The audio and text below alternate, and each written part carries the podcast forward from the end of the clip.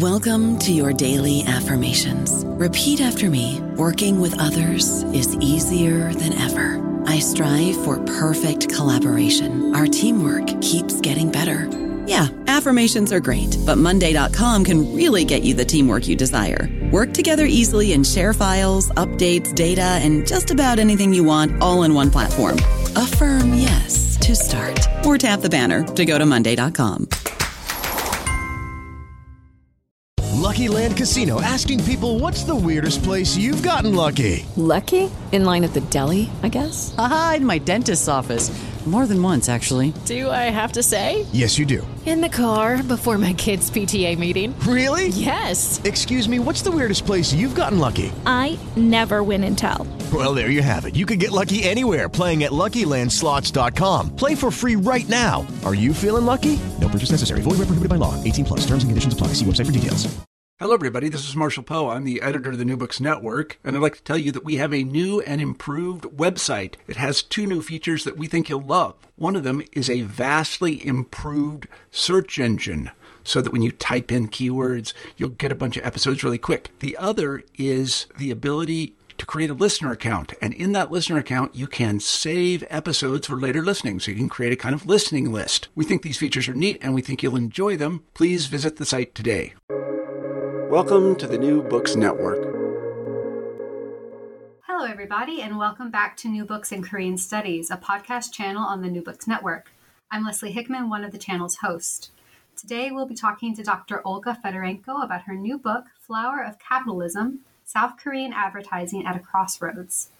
Flower of Capitalism was published by the University of Hawaii Press in 2022 it explores how local sensibilities, values, and politics shaped South Korean advertising as a media form and social institution in the first decade of the 21st century. Dr. Fedorenko is an associate professor of anthropology at the Seoul National University.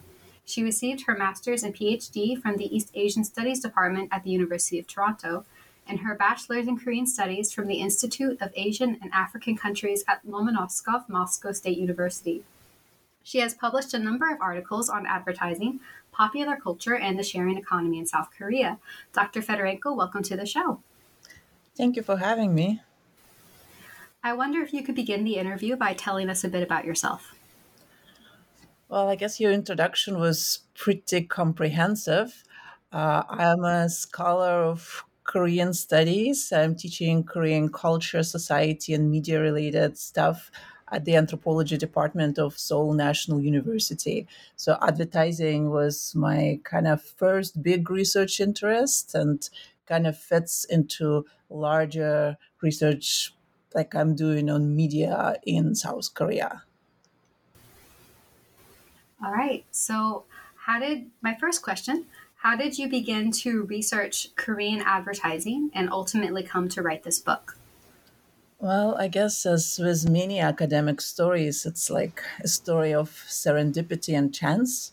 So a long time ago, when I was in graduate school in a May course, I was taking a course, uh, graduate seminar on capitalist state in Asia, and I kind of wasn't committed to any particular topic at that point, and I just happened to be reading a really cool novel where the main protagonist was a copywriter. So the novel was by Russian writer Viktor Pelevin. The novel is called Generation P. It's actually a pretty cool novel. I think it's translated into English. So just kind of very, well, a little bit opportunistically, I thought, okay, that sounds cool. Why not look into advertising? And I looked into South Korean advertising and was kind of blown away because it was not at all what I expected. And at that point, I was most interested, I was most surprised by the extent of censorship that was subjected to. So that was, I guess, mid 2000s. And at that time, every single commercial that was shown on TV had to go through some pre clearance procedure, like every single commercial. So I was kind of fascinated by the amount of effort that went into this. And also, I was like really, really curious how do you draw the line? Like when advertising is ethical, when is it unethical? So originally, I thought I'll go into those topics, and from there, the project kind of exploded into something much bigger. Wow. Okay, thank you. I never considered advertising um, as a way of like something to study in academia, but yeah, uh, I really enjoyed the book, and um, I yeah. The next question I have is Could you explain the meaning of the book's title, which is Flower of Capitalism, and why you chose that phrase for the title? Well, Flower of Capitalism. So, Flower of Capitalism is kind of the most neutral, cliched, banal, invisible metaphor for advertising in South Korea. Whenever someone writes something about advertising, very often it would start advertising is called the flower of capitalism. And then they go into like whatever they're going to say. And it could be critical, it could be positive, but it's just like very, very, very neutral term. So when I noticed it first, I was struck like how unusual this metaphor is. And because of that, I thought, okay, like if this is how it's talked about in Korea, perhaps I should try to investigate what exactly it means for uh, people who use that metaphor. Um, yeah, so why I chose this metaphor as a title for the book, I think it's kind of unusual, memorable, and distinct. And actually, I had some concerns about that because some people I talked about this didn't particularly like it because in English it kind of sounds a little bit cheesy. On the other hand, it totally kind of connects to this Korean idea of advertising, and that's what I was trying to work with. So basically, I'm hoping that in the title, the metaphor captures this key tension which I'm trying to explore in the book. Advertising as a capitalist institution on the one hand, and on the other hand, that's something that could be inspiring, mesmerizingly beautiful, and like how those things work together. Thank you. My next question is about the history of advertising, which you covered in chapter one. So that chapter also cites key initiatives and events that led to dramatic shifts in the advertising industry in South Korea. And one of them included the White Pages incident, which came up uh, in the book quite often. Could you walk us through some of those events? Yeah, I guess history of Korean advertising. It's like, I guess with any history, the question is where to begin. And many Korean histories would start the story of Korean advertising in 1886, and that's the year when the first known modern advertising was published in Korea. So 1886. And the advertising was in like a government newspaper, and it was by some German trading company, and it looks very um, simple. So it's like I think 24 lines of text, and it lists what the company is selling, what company is buying. And yeah, it's kind of curious, I guess, historical document at this point because they are buying things like, I don't know, animal skins, human hair, horse and pig tails. So kind of things like that. And they are selling Western fabrics, dyes, combs, needles, uh, cotton jeans. I thought that was quite interesting. So kind of like coincides with coming like introduction of capitalist modernity in Korea. Uh, so that's like the official beginnings of Korean advertising. And I do mention this in the book, but actually, the way I'm telling the story, I'm kind of starting with, um, I guess, roughly 1945, 1945, like South Korean advertising. Um, and this is not to say that during colonial period advertising was not important. It was because as Korea was moving into Japanese sphere of influence, Japanese advertising agency Dentsu set up its shop in Korea, and many Japanese companies were advertising their goods in Korea as well. So actually, advertising was quite robust during colonial period. But as we are moving towards the Pacific War, that whole industry basically shrinks and practically disappears because all resources are redirected toward war effort. So pretty much no advertising in Korea, like in from late 30s into early 40s. So when advertising begins in South Korea, again, it kind of starts not quite from scratch because some people who did it during colonial period are still around, but there is very little need to advertise because in the 40s, 50s, South Korea is a very poor place. Not that many commodities are available. Of course, people don't have that much money anyway. And basically, whatever is available, it just sells right away. You don't really need to advertise anything. So, as South Korean economy begins to pick up, like in the 60s, uh, but like advertising basically it's seller's market until the 70s pretty much anything that is produced is sold. And if something needs to be advertised that's actually a little bit suspicious. Like what, what's wrong with this? Why is not selling? The only exception would be commodities which are new and which people don't really know what to do with and some education is required. Like one really interesting um, example i found advertising for toothpaste because toothpaste as a product has to be introduced because until then, uh, apparently most Koreans would brush their teeth by rubbing salt into their teeth. And toothpaste as a product was a novelty. So advertising kind of introduced people like, okay, this is what it is. This is what you do with that. But generally, again, like up to mid 70s, advertising is not important as a marketing tool at all because it is a seller's market.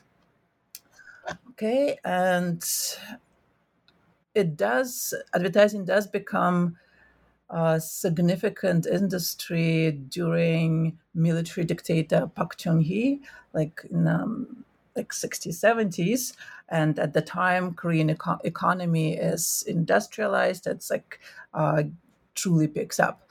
Uh, so perhaps like kind of watershed moment is 1968 when Coca-Cola enters South Korean market and does real advertising campaign. So no one really saw modern advertising in Korea up to that point. And here Coca-Cola comes and does like television advertising. And that was very interesting moment for Korean people who were working in advertising industry because they kind of realized like, okay, this is how it could be done.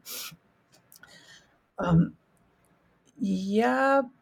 So I guess advertising is developing in the 70s, but at the same time, promoting consumption in Korea is kind of a difficult and controversial endeavor because many government programs promote thrift and frugality and kind of saving rather than immediately consuming. So basically, the government is trying to direct people resources into savings so that could be invested into further um, industrial development. So people so advertising kind of walking this fine line about promoting consumption but not really promoting it too aggressively okay so this is kind of like yeah I guess I'm trying to get to that White Pages incident, but like a little bit of prehistory there. Um, right. Yeah, in a way, in some ways, it was like the hardest chapter to write because I kind of wanted to tell all those fascinating stories because so many things were happening in Korea at the time. And actually, there's almost nothing written about that in English. So, yeah. Uh, anyway, so kind of getting to that um, Donga White Pages incident, which I do uh, frame as one of the key moments in the history of Korean advertising. So it is happening, it starts in, I guess the incident itself happens over Christmas, New Year's of 1974, 1975. Um, the context for it is laid out in uh, 19 early 1970s. So basically, military dictator Park Chung-hee is in power. He's been in power for over a decade. His popular support is not quite as strong, and he introduces various measures to control dissent and particularly suppress critical press and freedom of expression. And at the time, journalists are a very critical group, and some of them are trying to protest in any way they could. And in October 1974, about 200 journalists of National Daily Dong-A Ilbo sign a declaration demanding freedom of press and condemning censorship.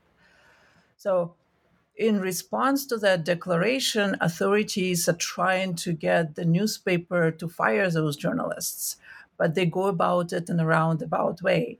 They put pressure on advertisers of the newspaper to withdraw their advertising so that newspaper loses its revenues and in response does something about it so that's what's happening and the timing is late december specifically like it starts happening around christmas and at the time christmas in korea is the peak advertising season because companies not really thinking of advertising as marketing but kind of you know I guess, public relations congratulating their customers on Christmas. So that's kind of the dynamic there. And um, yeah, just before Christmas, many advertisers of the newspaper get a call from government office, from KCIA, saying then, well, it's better if you don't advertise in the newspaper. And many advertisers, well, have to kind of accept that. So basically, they withdraw their ads. And at first, the newspaper is trying to deal with that by publishing internal advertising. Like Donga Company also owned movie theaters, some magazines, so they would put like some advertising for those magazines, even though they were already sold out, just to kind of fill the space. But at some point, they decided that, well, this is not really working. And where advertising was supposed to go, they just leave blank spaces. So it's like a newspaper page, and you have like like about half of a page or quarter of a page where you have like this blank little squares which tells mm-hmm. you what's going on without telling you anything. So it's like visually striking and also like kind of very public condemnation of censorship in a way so this is noticed by general public, and many people respond with this movement to say to save the newspaper. So citizens start sending their own advertisements, like in Korean they were called kwango, like encouragement ads. Uh, and some of them would be just good wishes. Some of them would be some kind of vague messages, like about support for democracy. And they try to basically support the newspapers through that citizens' advertising. And statistics I quote in the book that so that kind of starting in late December, particularly in January, and goes up to May. So until May, over 10,000 10,000 of such citizen ads were published. So quite a mass of support there. At the same time, it was not enough to keep the newspaper afloat. And in the end, they basically caved in and fired the journalists. But the whole episode is very much known in Korea. And usually it is narrated as a chapter in struggle for freedom of press. And of course it is but the way i'm retelling the story it's also about advertising about the role of advertising as this medium that could and should support free press. So that idea kind of stays with us well with us in korea from that episode and like that episode continues to be referenced in um, controversies that arise around advertising like yeah um, Thank you. Okay, so um, if I can move on to the next question. Um, so in chapter two, you describe advertising as an embedded social phenomenon and advertisers as cultural producers and public intellectuals rather than just as, um, I quote, unequivocal champions of capital, which you then illustrate through comparisons between the American show Mad Men, which unfortunately I haven't actually watched, um, but I do know of it, and then also the Korean show Advertising Genius Tae-baek. So could you explain how these shows depict advertising as embedded social phenomenon? Yeah, so in a way, like that chapter two is probably my favorite chapter in the book because it was based on my um, field work at an advertising agency where I was an intern for two months. And that was, well, a lot of fun, a little bit stressful, but also I got to know all kinds of interesting people who work in advertising and kind of got to see their perspective. But I guess before I get to, you know, the perspective, like two television shows. So Mad Men were running from 2007 to 2015, so right at the time when I was doing my field work. So originally, I was not particularly interested in watching that, but pretty much all advertising people in Korea I was talking to were telling me, you should be watching this. If you're interested in advertising, that's the show. So it was quite influential. Well, I don't know about influential, but like drew much interest here. Uh, and I started watching it, and I was like, "Oh, okay, this is interesting, but not at all what I'm seeing at an advertising agency in Korea." So, so Mad Men, you have this 1960s New York, Madison Avenue, very glamorous advertising creatives who are, well, in sleek offices, doing this very cool job, spend their time doing cool things. So, kind of like this world of glamour. And that's kind of how it presented. And advertising is presented as this, again, glamorous, creative profession for very cool people, like to simplify it very much. Um, and the Korean show I'm comparing it with, it was not nearly as popular, but you know, it major it showed on I think KBS two, like one of the um, noticeable channels. And the show was called Advertising Genius Lee Tae-baek. It was only one season. And what was interesting about it, it was based on a story of a real advertising man in Korea. Like his name is Lee Jae-suk, and he was quite hot again at the time when I was doing my field work. The show came up several years later. So in that South Korean TV series, advertising appears as something very, very different from Mad Men advertising. So in South Korean TV series, you have this tiny advertising agency which is trying to break through in this world dominated by big corporations, big agencies, and they're trying to break through, but also they're not willing to compromise on their ethical principles. And usually their efforts are into doing advertising for small businesses, for nonprofits. So, kind of like small projects which are definitely not about generating giant profits or making like some national super successful brands but kind of like h- helping the underdog in some ways. So that's like one part of that story. And the other part of the story is like those protagonists of the show they're actively fighting with their corporate clients. They're exposing their wrongdoings when they can. So kind of like advertising men as this fighters against corporate injustice. So this idea of advertising as somehow like almost activist profession that what kind of struck me about that show and i mentioned it's based on the life of a real person and i mean he was quite controversial but not quite as you know as far as i know he wasn't really openly fighting with corporate clients but he did make his name by making advertising for uh, nonprofits, for kind of government agencies, like advertisements, which were trying to promote some kind of social values and not particularly interested in commodities. And in his interviews, he actually talks a lot about how he does not want to promote consumerism because it could make poor people feel inferior. So things like that coming from an admin are quite striking. Thank you. I'll have to try to look for that show, um, the Genius Lee Tae-baek. I don't know if it's available anywhere. But... It probably is. I mean, it's quite sweet. Again, kind of standard setup for two men, for women, like the triangle of relationship, but somehow everything is mediated through advertising. Oh, good. Yeah. That works for a lot of Korean dramas. So I see. Um, my next question is um, Though Koreans used to hold advertising in low esteem, by the early 2000s, so many individuals aspired to the field that companies received sometimes hundreds of applicants, as you say in your book, um, for each open position. So, how did this such a drastic change come about?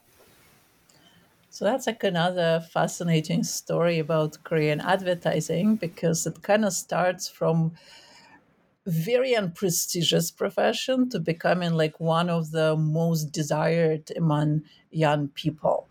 So originally like advertising was associated with kind of peddlers you know kind of small merchants and that was not attractive to most people and that changes for various reasons but like to kind of focus on main ones uh, around 1980s by mid 90s there is a lot of advertising that's produced in korea and people who are in advertising industries they're kind of trying to make advertising that is aesthetically beautiful. And in korea i guess i didn't really talk about that when i was talking about history but like around 1980s there is this appreciation for humanist aesthetic on advertising in advertising for advertising campaigns which are very sentimental which show life of ordinary people in kind of warm sweet colors and those campaigns become super popular. So many of those campaigns would be kind of public relations advertising for corporations like kind of image advertising um, but many Korean people appreciate those kind of campaigns as basically part of popular culture. So what I'm saying is like around 19 uh, early 1990s, there are many advertising campaigns which are popular and media begin to talk about them as you know good campaigns which promote good values so that kind of begins to shift um, opinions about advertising. And then media begin to interview people who make those ads. And those ad men, and the time all of them are men, so they are quite eloquent. They talk up the advertising profession. They talk about creativity. They present themselves as like visionaries who are basically doing this creative thing in Korean society, which is all too conformist for their tastes. So, kind of like this legend of creative is being, well, created in Korea. So, of course, that legend of the creative circulates outside of Korea quite widely, and those Korean ad men are quite aware of it, so they're reproducing it for Korean public. So that's like one thing um, that's happening. Also, in the 90s, generally there is much easier access to foreign advertising in Korea. So, like winners of Cannes Lions Awards will be screened in movie theater, and people could go watch it if they're curious. So, again, people are kind of exposed to more, well, good quality advertising, well produced advertising. And basically, it becomes interesting for people who are interested in creativity.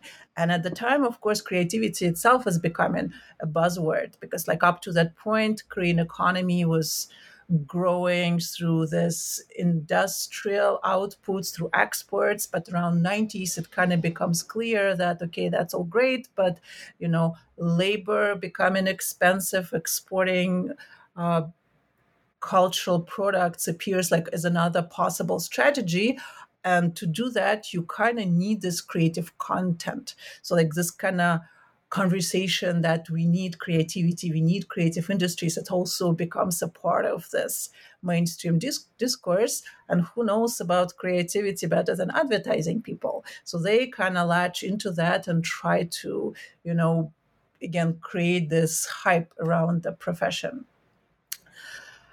so like when i was doing my field work one thing that was interesting to me that many people i interviewed so like i was doing interviews i guess in 2009 2010 so people mid-career people i was interviewing so they would have entered the profession i guess like around 1990s so many of them would be artistic people who try to make a career in some like purely artistic pursuit and realized okay i cannot make a living as an orchestra conductor. I cannot make a living as a documentary film director. I cannot make a living as a poet.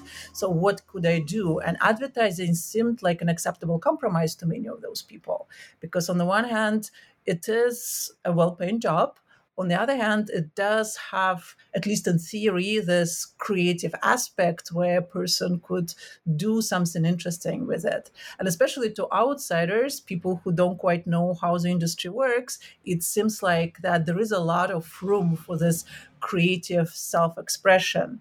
So that was also attractive to many younger Koreans who kind of were you know, not particularly eager to enter South Korean corporate world because it has like this reputation for strict hierarchies, for, you know, like cowboy relationship kind of subordination of um, like master servant when master kind of could basically tell the person in subordinate position to do whatever. And it basically takes many years of service to kind of move up through the ranks. And it seems like in advertising if you are brilliant if you're creative you could just come up with one brilliant idea and well the world is yours. So that kind of many factors came together to make it suddenly hot and attractive. Um, yeah so basically many things worked for advertising that way. At the same time i should say that kind of worked that way for humanities social sciences people because like for people like economics engineering it's still not too serious a profession and yeah i don't think people in those fields would be interested in advertising at least in those days.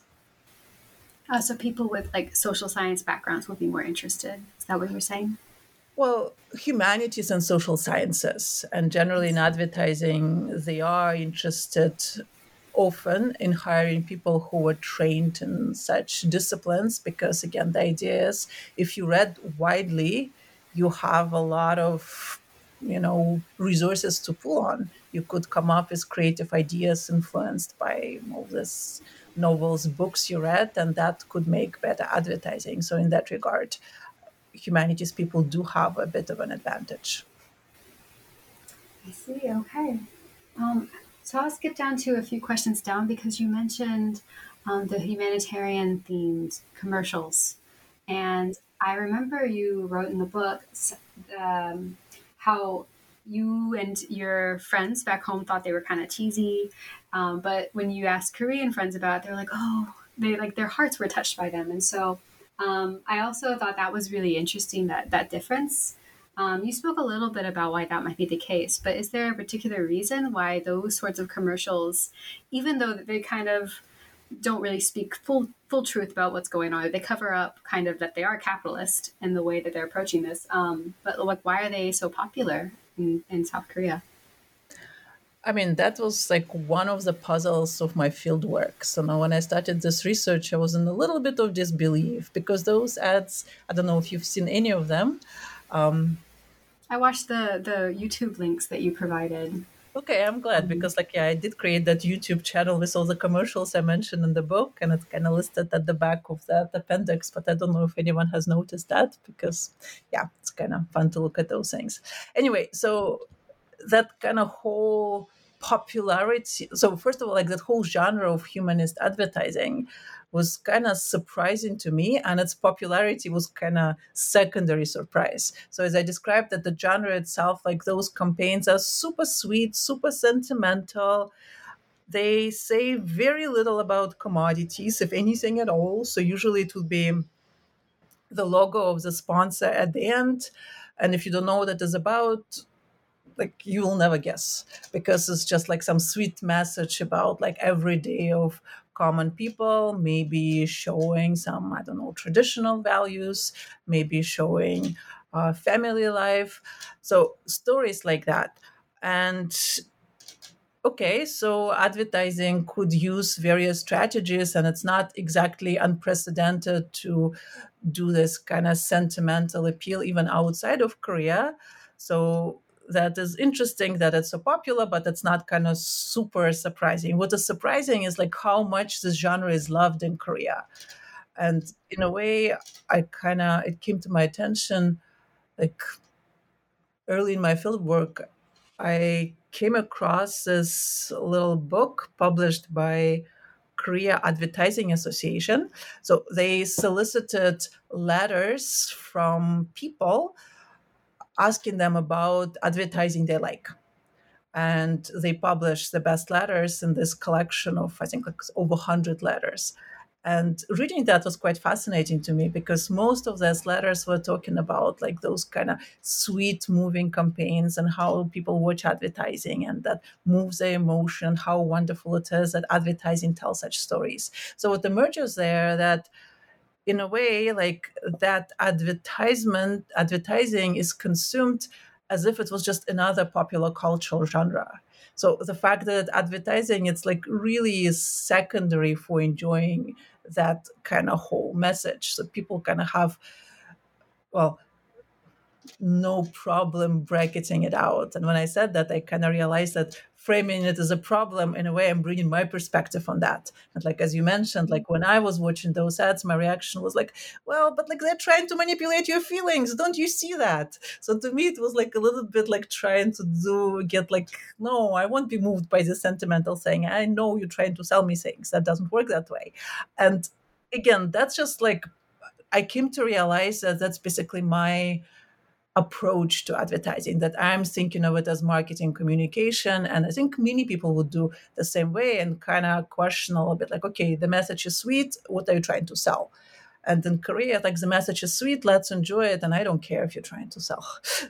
So kind of that so in a way like i'm uh, using this phenomenon of humanist advertising and also like these practices of appreciating them as a way to kind of talk about advertising as a social institution in Korea.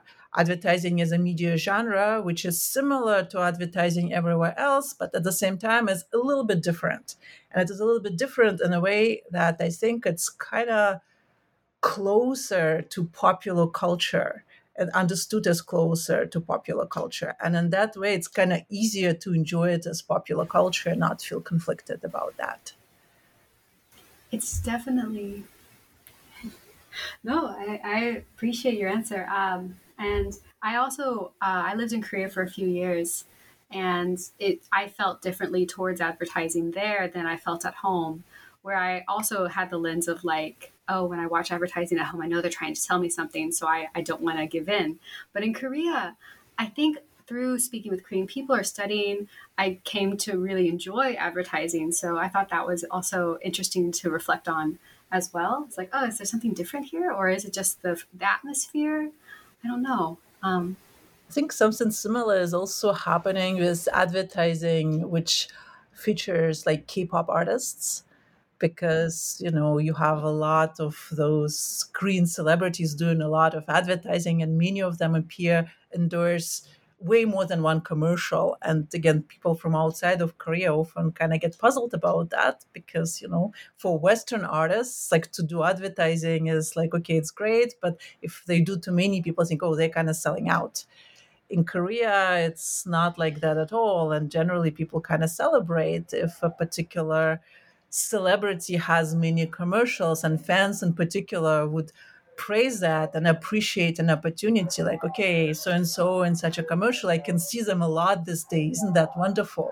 So kind of like an opportunity to see the favorite celebrities through advertising I don't know about you, but I'm very busy and I don't have a lot of time to cook. That's why I subscribe to Factor. Eating better is easy with Factor's delicious, ready to eat meals. Every fresh, never frozen meal is chef crafted, dietitian approved, and ready to go in just two minutes. You'll have over 35 different options to choose from every week, including Calorie Smart, Protein Plus, and Keto. These are two minute meals. Factor meals are ready to eat and heat, so there's no prepping, cooking, or cleanup needed. They're flexible for your schedule Get as much or as little as you need by choosing your meals every week. Factor is the perfect solution if you're looking for fast, premium options with no cooking required. Sign up and save. We've done the math, and this is important. Factor is less expensive than takeout, and every meal is dietitian approved to be nutritious and delicious. Head to factormeals.com slash NBN50 and use code NBN50 to get 50% off. That's code NBN50 at factormeals.com slash NBN50 to get 50% off. That makes sense. Yeah.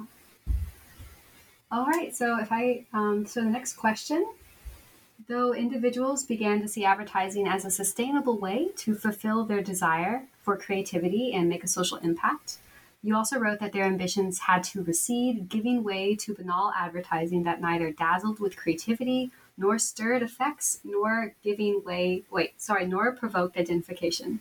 Advertising that amazes the imagination and facilitates social justice is a fantasy from TV melodramas. I liked the way you worded that, so I kept it in. Um, but what abs- obstacles do advertisers face in creating the ads that they wish to make? Well, obstacles are many. and okay, so first, maybe I just want to draw a distinction between advertisers and advertising agencies. So I know, like in English, somehow it gets confused a lot. In Korean, it's like super clear. One is Kwangoju, like the owner of advertising, the advertiser, and Kwango In or Kwango Daengsa, like kind of advertising agency or advertising people who make advertising. And one of the points I'm trying to tease out in that chapter two is how interests and desires of people who make advertising do not necessarily coincide with interests and priorities of people who basically pay for advertising to be made. So companies who order advertising, presumably they want their product sold. And people who make advertising, like, okay, they're making advertising, which is marketing communication, but they also have all these other agendas.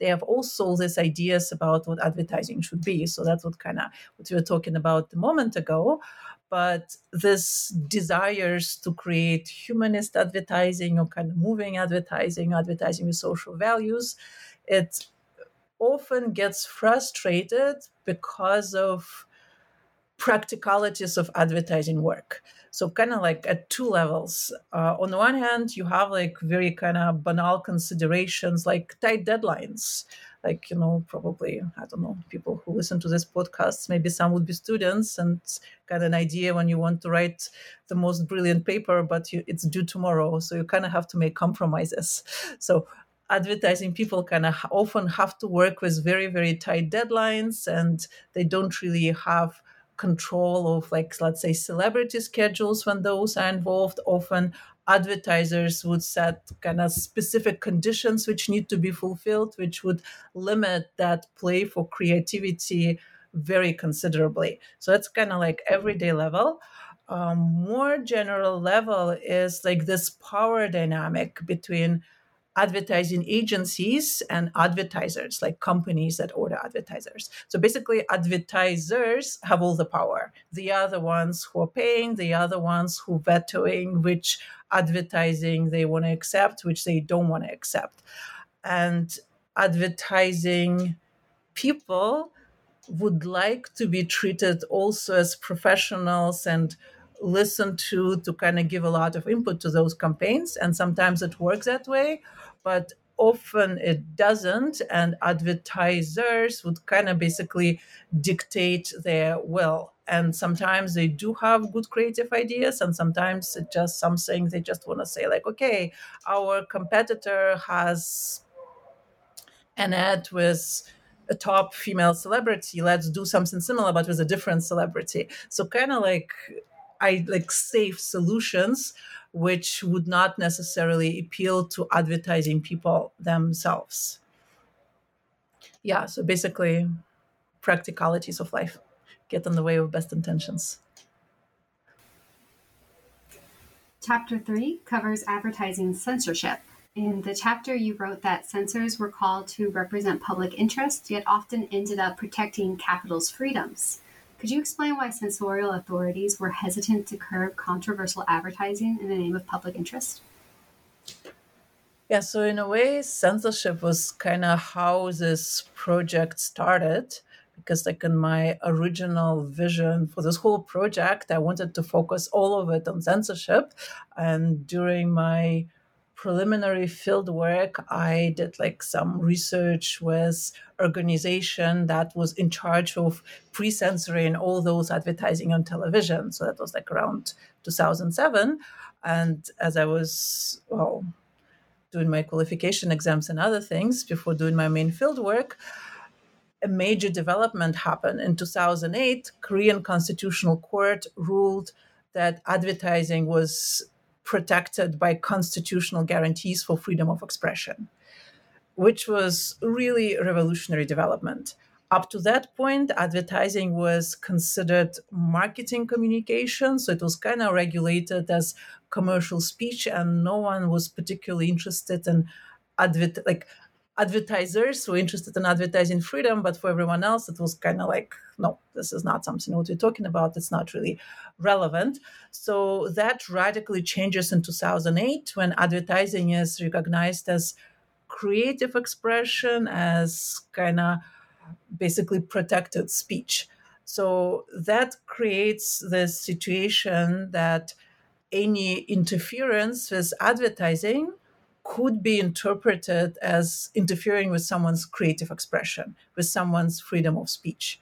So, and after the Constitutional Court decision, many advertising structures have to be changed to accommodate that freedom of advertising, and specifically the censorship structure changes. So, if before for terrestrial television advertising, every single ad had to be pre approved, after the Constitutional Court decision, that system was abolished and it was after the fact system. So after they were aired, they could be moni- they were monitored and reviewed. So kind of the shift of decision making changes. So I guess that kind of context explains why censors whose meetings I observed in 2009, 2010 were so conflicted.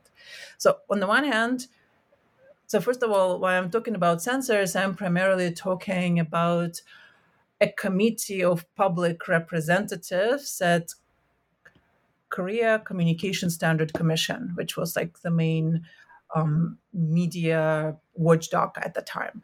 So it had different committees for different media, and there was a committee for reviewing advertising to make sure that advertising that is shown in Korean, well, communication sphere and Korean television and Korean media is ethical, doesn't uh, break any regulations. So those people were public representatives.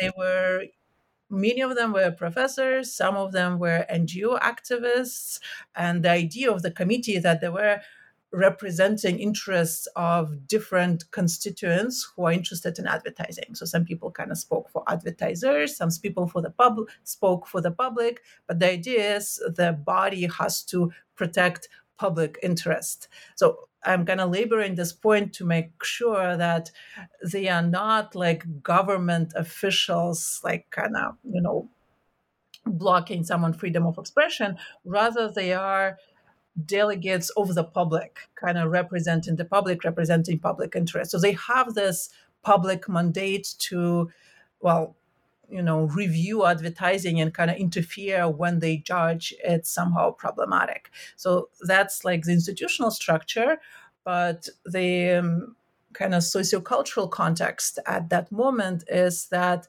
this decision that advertising is part of freedom of expression provisions it's very fresh. There is like a debate okay, how do we deal with provocative advertising now? If we cannot censor it, if we cannot ban it, should we just live with that? But that's kind of says sometimes really provocative things. So how how do we kind of navigate this freedom of expression and advertising and ex- respect for freedom of expression? So basically, censors like public representatives at that committee were caught in the middle of that on the one hand, their role as a committee members was to ensure all advertising is ethical.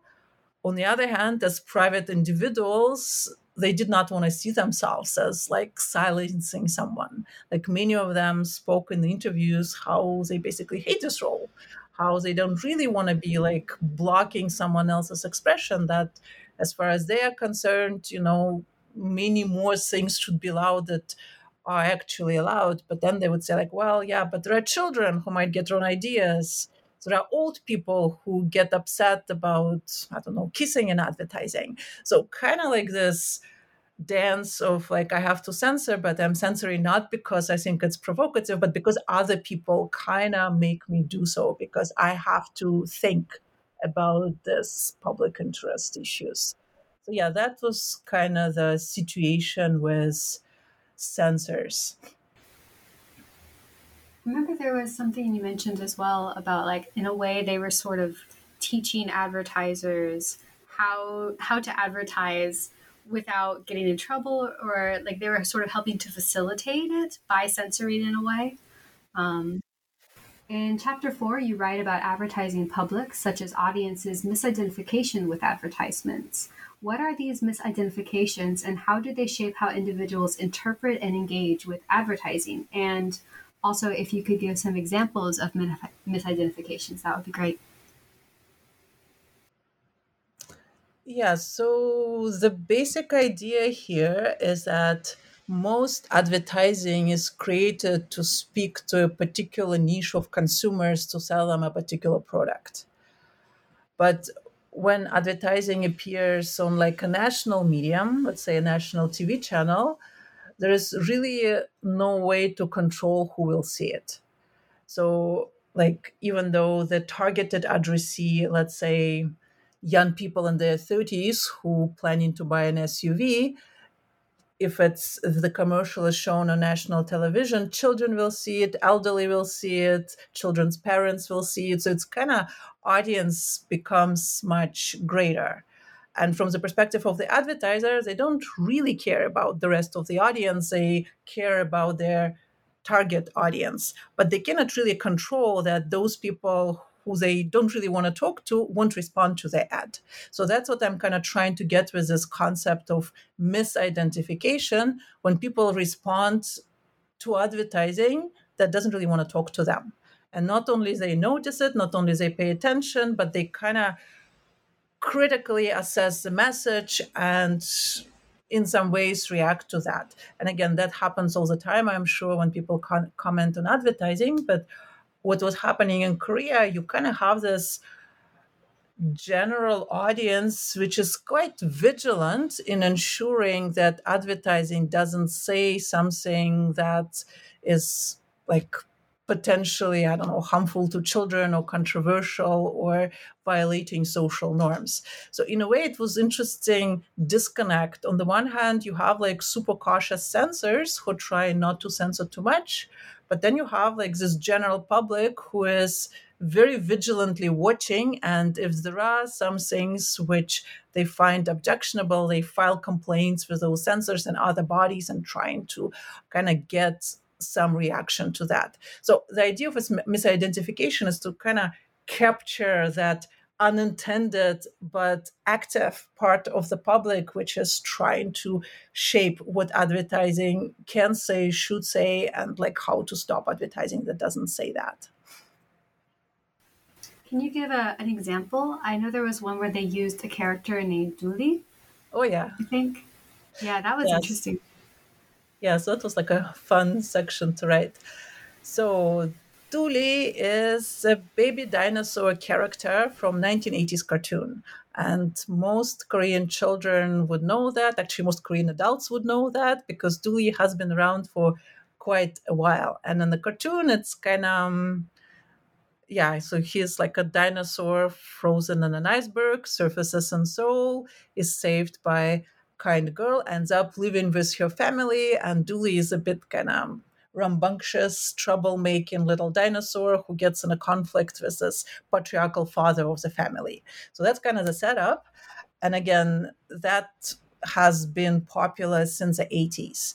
And in 2009, this Dooley character was used in a commercial for substitute driver service. So basically, a service if someone had had been drinking and doesn't want to drive their own car home, they could call a, per, a company and they will send someone to drive them in their car back to their house. So the idea is they don't kind of have to deal with the car next day. So substitute driving service and the company created an ad where Dooley, the baby dinosaur, appears as substitute driver. And it was kind of funny and played with the themes of the um, original cartoon, but at the same time, the service itself is a little bit dubious because it's like, you know, adults drinking too much. And yeah, so there was like a bit of a controversial reaction. And the points I'm making with this ad, it kind of came up in well, it came up in many internet discussions, but also in interviews with some of my informants about their reactions to advertising. So originally, it was brought to my attention by a young woman, like a college student in her 20s, who basically complained that this ad is probably inappropriate use of a cartoon character. And the points I'm trying to make through analyzing her response is she was like a young woman in her 20s who was studying at a college. She didn't drink, she didn't have a driver's license. So substitute driving was completely relevant to her and the advertiser with this commercial wasn't talking to her at all.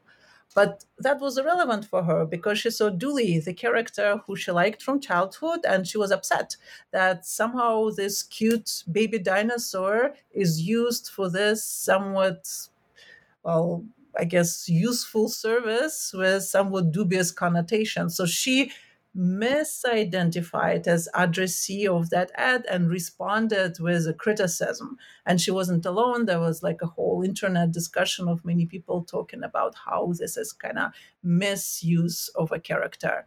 So again, like the advertisers are willing wanting to target a particular niche but they get attention from much greater public who then say okay does this media text well belong with the public culture? Is it appropriate contribution? Is it in this case using the character in a way that is agreeable? In other cases like is it promoting social norms which are acceptable? And so on and so forth. Thank you. Yeah i also thought it was really fun to read about Dooley, who i'd heard of but so the next question I have for you is can you describe the Onsoju boycotts you write about in chapter 5 and the significance of Onsoju's campaigns? So, in some ways, that was kind of the hardest chapter to write because that whole situation is very counter counterintuitive outside of Korea, I think. So, Onsoju, Olonso One campaign. Because I had a couple English translations of their name, so I keep forgetting which is the official one. Korean or Korean Consumer Sovereignty Organization. So I'll stick with Onsoju for now. So this is an organization that emerged as an internet forum in 2008 and kind of grew into actual like organization. So what's counter counterintuitive about this group is that that so generally the idea that advertisers are in full control of where they place their advertising is not really questioned. Advertisers are private companies. They spend their resources on their advertising. So it seems pretty logical that they could place the advertising wherever they want. However, with this organization, Onsoju, they thought that actually consumers should have a say in how companies spend their advertising because consumers, well, buy commodities. Also, advertising supports media, and consumers depend on media for their political participation, for information, for, well, learning about the world. So, like, if advertising supports media, consumers should have some influence into what kind of media gets supported by advertising.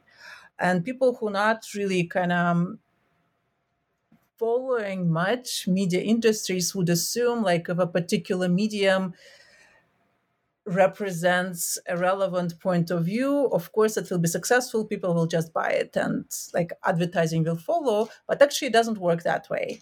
And often advertisers would prefer media that present ideas which are favorable to them and in particular, critical media often struggle to attract advertisers, even if they have like big viewership or readership. So basically, Onsoju was kind of trying to interfere in that situation in Korea. And specifically, the situation in the print media, where you have five main national dailies three of them conservative and they are much bigger much richer and get much much more advertising and two progressive which do present critical opinions and are important voices in korean mediascape but at the same time they are not i mean they get some advertising but not as much as the conservative ones.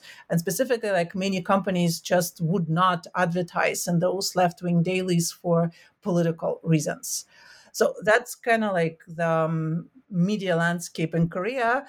And one of the interesting things which i discovered during my research is that situation is kind of um, very widely known so anyone minimally interested in the media in Korea would know that this is how it is. That's always been that way. That's just kind of how things are. And many people in Korea are quite critical of that, like many NGOs are quite critical of that. But at the same time, advertisers have control over the advertising, what can be done. And here where Onsoju comes in. So they were trying to influence decisions of companies about where they place advertising by creating consumer boycotts. So the original boycott was the first one was in 2008 at the time so in in summer there were anti, there were protests downtown Seoul about resumption of US beef and conservative media covered it very critically and kind of presented protesters as you know brainwashed as not you know as acting not out of their interest but being manipulated by some leftist forces. So kind of like very negative coverage. So progressive newspapers took the side of the protesters and Onsoju emerged as a reaction to that to basically kind of respond to those criticisms of the conservative newspapers. And the first boycott was when Onsoju made a list of companies that advertise only in the conservative press and not in the progressive press, posted that list online with contact information, and asked people to call those companies and tell them, okay, you have to advertise in the progressive media too, and ideally stop advertising in the um, conservative media. And in that first round, that completely got out of control because people were calling those offices and they were yelling, screaming, swearing, threatening. So it was just kind of chaos happening for a while. And some advertisers indeed pulled their ads from the conservative press because like it was just too much to deal with. And that was going on for i think like about a month and police investigation started so they made the protests stop and organizers of the protests were charged with obstruction of business which is a major offense in korea. So that's summer 2008 and in summer 2009 there was a second round of those boycotts again same idea let's put pressure on companies to support left wing media as well to just create a more diverse public sphere in Korea and let's use advertising as ever as leverage. However, like in the light of what happened with the first protest, with the first boycott, the organizers did not do phone calls. They just made a list of companies that they list. No, they kind of boycotted different companies at different times. And when they're boycotting a company, they were basically making a list of products they are not buying from that company, counting their cost and calculating it as damage they have cost that way. So basically, it was pretty much blogging about not buying commodities of a particular company, but response again was quite severe and the organizers were prosecuted.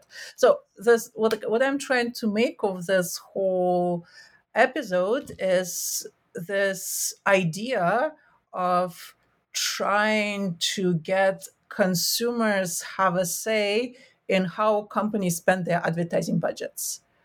And it was fascinating that it was, first of all, thinkable in Korea, because I don't think it's even imaginable in many other places. And that's actually one of the um, issues that comes up when I present on this work. Many people just kind of don't understand outside of Korea. They're trying to do what?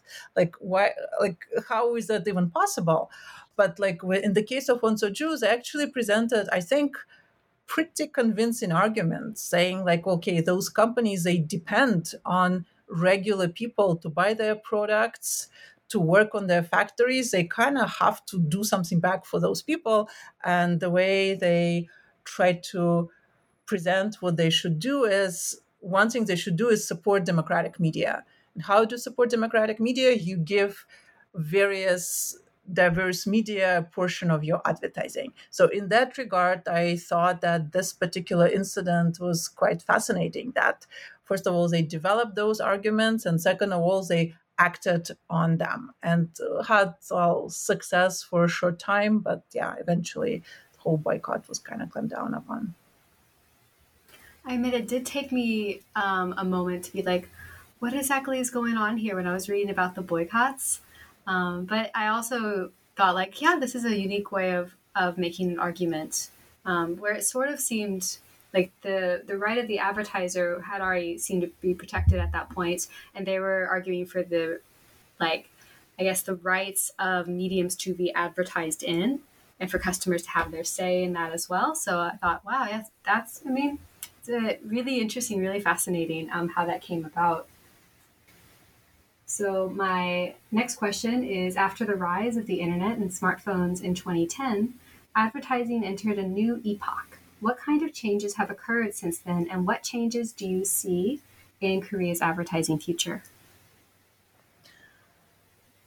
So, in a way, like the period when I did my main research, 2009 2010, turned out to be kind of the end of era where advertising was dominated by traditional media. And at the time, online media was present already, but it wasn't quite obvious how much it will change advertising landscape just a few years later. So in a way, kind of like my research retrospectively got like that historical aspect to that because that like media landscape doesn't quite exist anymore so basically what has been happening at that time and what kind of much more which happen now is first of all like a lot of advertising migrated online and again that was happening even in the 90s but the game changer was a smartphone and smartphones kind of came in korea somewhat a little bit later than in other places, but after it did arrive, it just became the device that basically you cannot live in Korea without a smartphone. And advertisers had to adjust and actually were quite eager to adjust because with online media, one thing that's different it's much less regulated because like with television advertising with newspaper advertising those were around for a while. So like all those rules about what can be said when can it be said how it should be said all those things. With online media it's especially early on it was kind of open plain field. So that in some ways resulted in more experimentation on the other hand it allowed for much racier advertising, which wouldn't be tolerated on any other media. So some of it kind of well became regulated now but still like internet it's much freer environment for advertising in that regard so one big thing like advertising migrated online and traditional media kind of partially lost their importance another important thing is that boundaries between advertising and non-advertising have been blurring so what i mean like if you have let's say a television program you have content like programs and you have advertising breaks, and advertising is advertising breaks. With in contemporary media landscape, basically a lot of media content kind of incorporates some kind of marketing communication. So you have like a lot of entertainment programs which are produced by like producers like somehow I'm thinking like some let's say energy drinks like Red Bull for example. So they have like TV show, like not TV shows, but kind of media shows which show like particular uh, events which not really advertising but which are promoting their product so kind of like this blurry genres which are not quite marketing not quite entertainment by a mixture of those. So from perspective of advertisers it's actually very attractive to produce such kind of content rather than traditional advertising because that's consumed voluntarily by people as entertain as entertainment. Also it's like if people consume it they do consume it whereas with advertising we're all kind of trying to you know escape it most of the time and not be subjected to that. So in some ways like norm like normal regular media content is kind of becoming more marketing oriented on the other hand, advertising to get attention has to become more entertaining because it's competing with all that media content. And in online environments, it's much easier to avoid advertising than, you know, let's say on traditional TV. So kind of like this blurring between different marketing, non-marketing communications and advertising, I think, is adapting to that. So I'm actually kind of curious if it will remain and for how long. I mean, I think it will, but definitely in kind of um, condensed like ways because a lot of promotions are moving into this kind of blurred content where marketing and entertainment are kind of meshed together.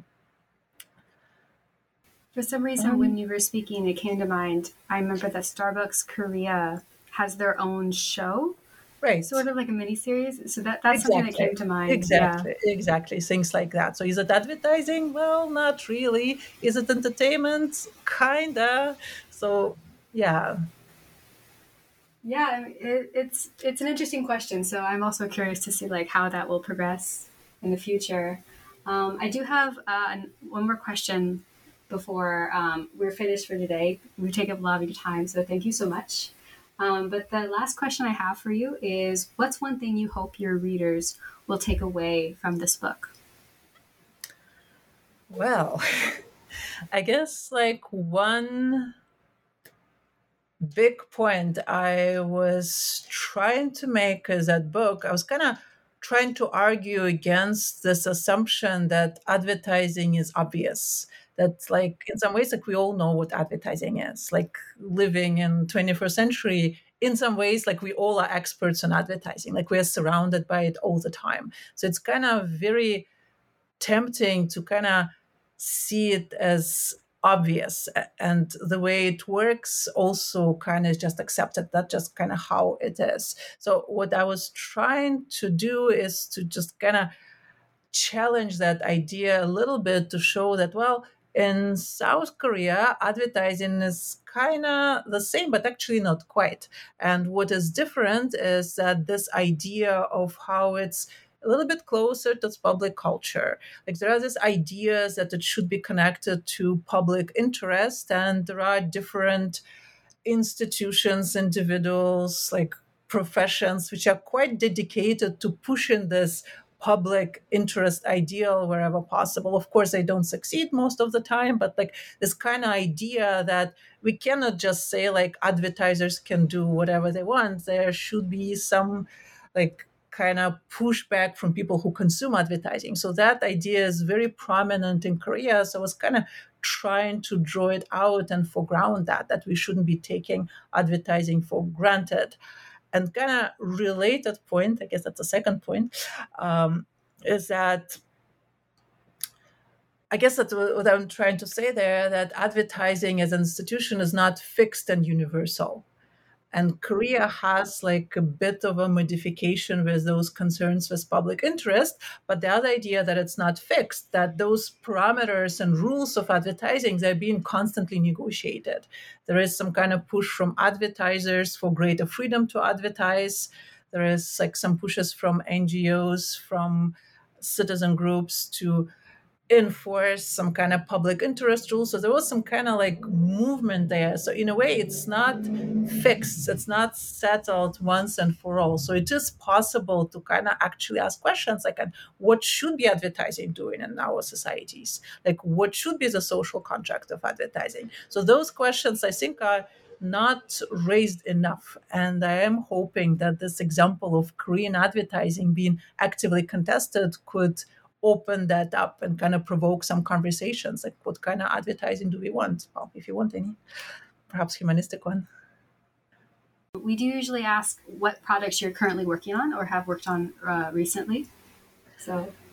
Well i have several new projects. I guess the most immediate one and the one most related to this book i'm interested in opinion advertisements so it is kind of advertisement, but advertising advertisements placed by citizens. Historically in Korea, they lived in newspapers, particularly in left-wing newspapers, which kind of saw this robust opinion advertising section as a way to promote participatory democracy. But in recent years, there are all these attempts to move those opinion advertisements to subway. Like if you've been to Korea in oh I don't know last ten years, you probably saw there like this huge ads for K-pop idols like Happy Birthday so and so. So that's kind of how those citizens ads on the subway started. But in the recent years, there are also attempts by different groups to kind of put advocacy ads on the subway. And that provokes all kind of controversies about do we want controversial opinions on the subway? It is a public place doesn't mean that it should be a place for citizens to express their opinions or should it be neutral not to offend anyone. So kind of debates about privatized public spaces and how citizens could be represented in it and through it. So that's kind of most related to this current research. And more generally i'm kind of interested in materiality of media after the internet. Actually, did like a special issue with Ksenia Chizhova on Princeton on textual materiality in pre-modern and modern Korea, and for that special issue at the Journal of Korean Studies.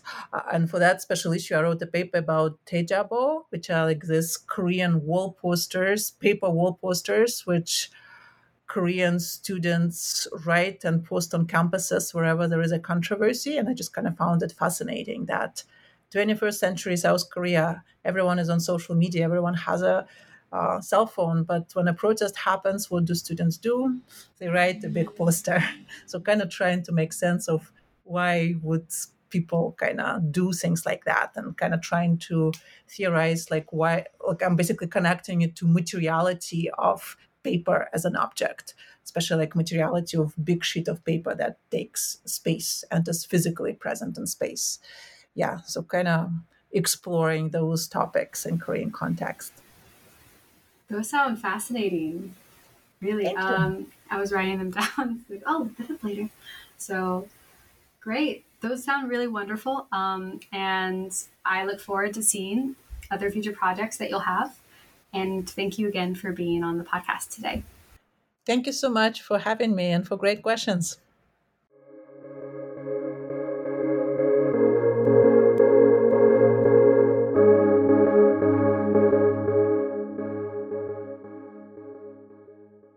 With the Lucky Land slots, you can get lucky just about anywhere.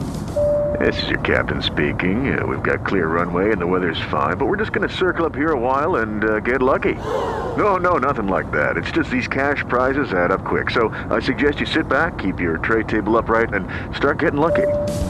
Play for free at LuckyLandSlots.com. Are you feeling lucky? No purchase necessary. Void where prohibited by law. 18 plus terms and conditions apply. See website for details.